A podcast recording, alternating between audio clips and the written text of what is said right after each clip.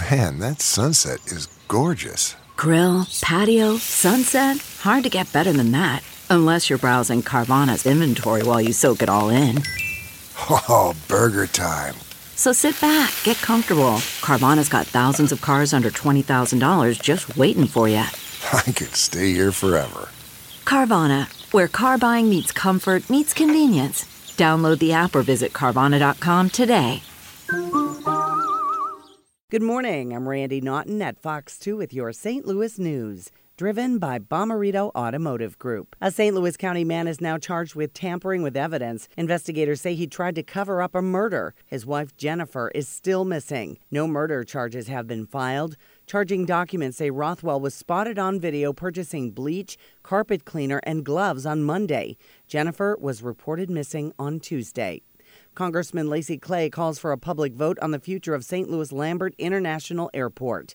A committee is looking into what would happen if private owners run the airport. Congressman Clay wants the St. Louis Board of Aldermen to call for a binding public vote.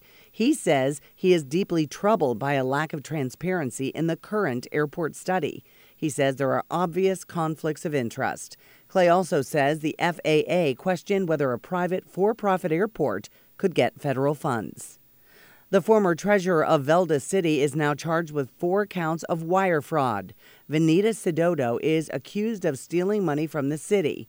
Federal prosecutors say 90 checks from the city's account went into her own accounts.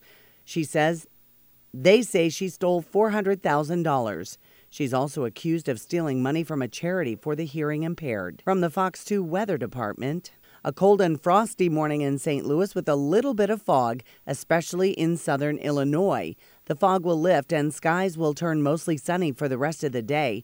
Temperatures warming into the mid 40s in Missouri and near 40 in Illinois. Saturday is the best day of the weekend with a mix of clouds and sun and daytime temperatures warming well into the 40s. Sunday brings more clouds and sunshine and a chance for a couple of quick hitting spot showers.